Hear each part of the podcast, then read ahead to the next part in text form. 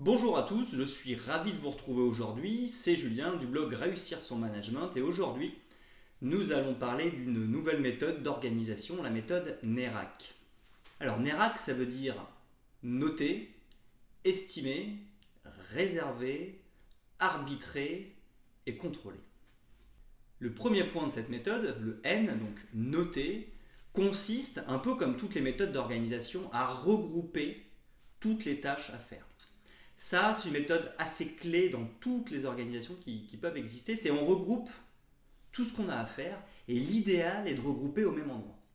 Alors par exemple, vous allez avoir des notes dans votre bannette, vous allez avoir des notes sur votre ordinateur, vous allez avoir des notes sur votre téléphone, vous allez avoir des notes, des post-it par exemple qui vont être sur votre bureau. L'idée c'est de n'avoir plus qu'un seul endroit où vous allez mettre vos notes. Pour ça, moi je conseille généralement euh, d'avoir des notes sous format informatique où tout va apparaître. L'idéal même pour moi, c'est d'utiliser le cloud, c'est-à-dire avoir un système de notes qui sera disponible sur tous vos supports comme la tablette, l'ordinateur et le téléphone. Vous allez donc noter toutes les tâches que vous avez à faire au même endroit.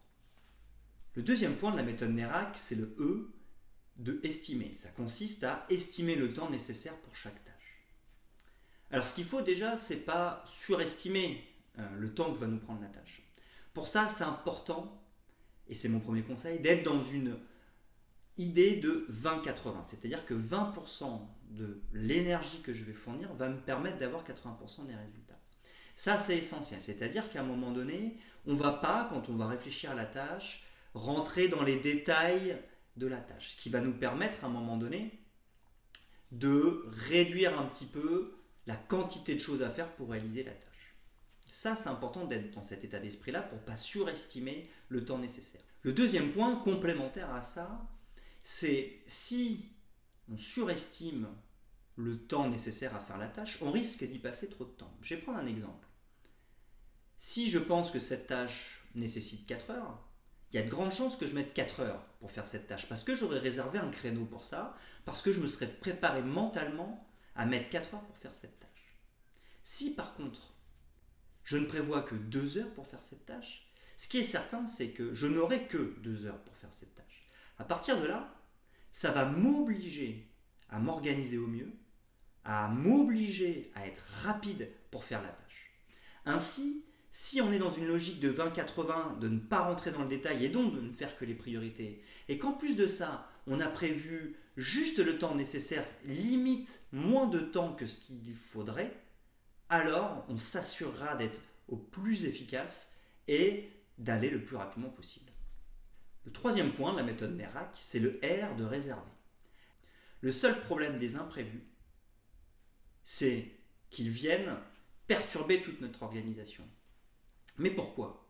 Parce qu'on n'a pas prévu l'imprévu, c'est aussi simple que ça. Ça peut paraître un peu étrange, mais finalement, on n'a pas prévu l'imprévu. Si on décide de prévoir l'imprévu, ils ne viendront plus perturber notre organisation. Pour ça, c'est très simple. Il suffit de prévoir un créneau pour l'imprévu. Libre à chacun de se dire j'ai besoin d'un créneau par jour, j'ai besoin d'un créneau par semaine ou d'un créneau par mois. Pour l'imprévu, chacun doit savoir ce qui lui convient le mieux. Moi, personnellement, je prévoyais une demi-journée par semaine, généralement le jeudi, plutôt vers la fin de semaine, et c'est vrai que quand j'ai mis en place cette organisation-là, je me suis retrouvé à être beaucoup plus efficace. Le quatrième point de la méthode NERAC, c'est le A de arbitrer. À un moment donné, il va falloir décider de l'ordre des tâches à faire.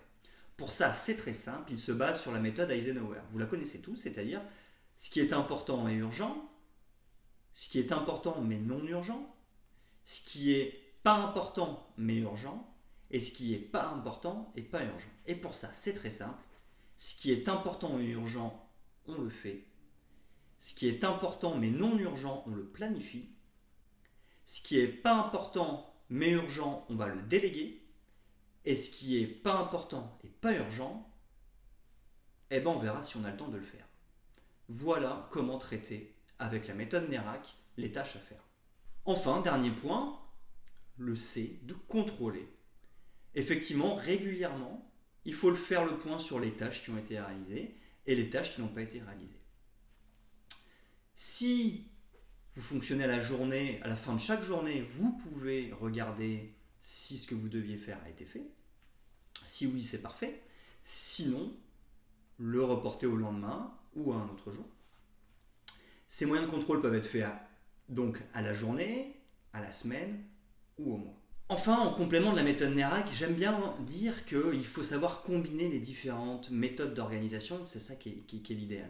Par exemple, il y a la méthode de la, tomate que j'expliquais, c'est-à-dire l'idée c'est d'avoir un minuteur branché sur 25 minutes et pendant 25 minutes on est à un niveau de concentration maximale. Et si on combine ça avec la lecture rapide par exemple, on va se retrouver à être très efficace par cycle de 25 minutes tout en faisant une lecture rapide, c'est-à-dire que très rapidement on va être capable de lire des livres.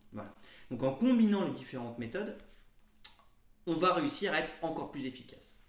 Pour ça, moi, je, vous invite par exemple à combiner la méthode NERAC qu'on vient de voir aujourd'hui avec la méthode GTD. Par exemple, la méthode GTD va nous conseiller de toutes les tâches qui durent moins de 2 minutes, il faut les faire immédiatement. Si on commence à combiner toutes ces méthodes-là, alors on sera d'autant plus efficace. Pour ça, ben, je vous invite à, me retrouver sur mon blog, donc Réussir son management. Euh, vous pouvez aussi me retrouver sur les réseaux sociaux. Merci d'avoir regardé ma vidéo. Et puis je vous dis à très bientôt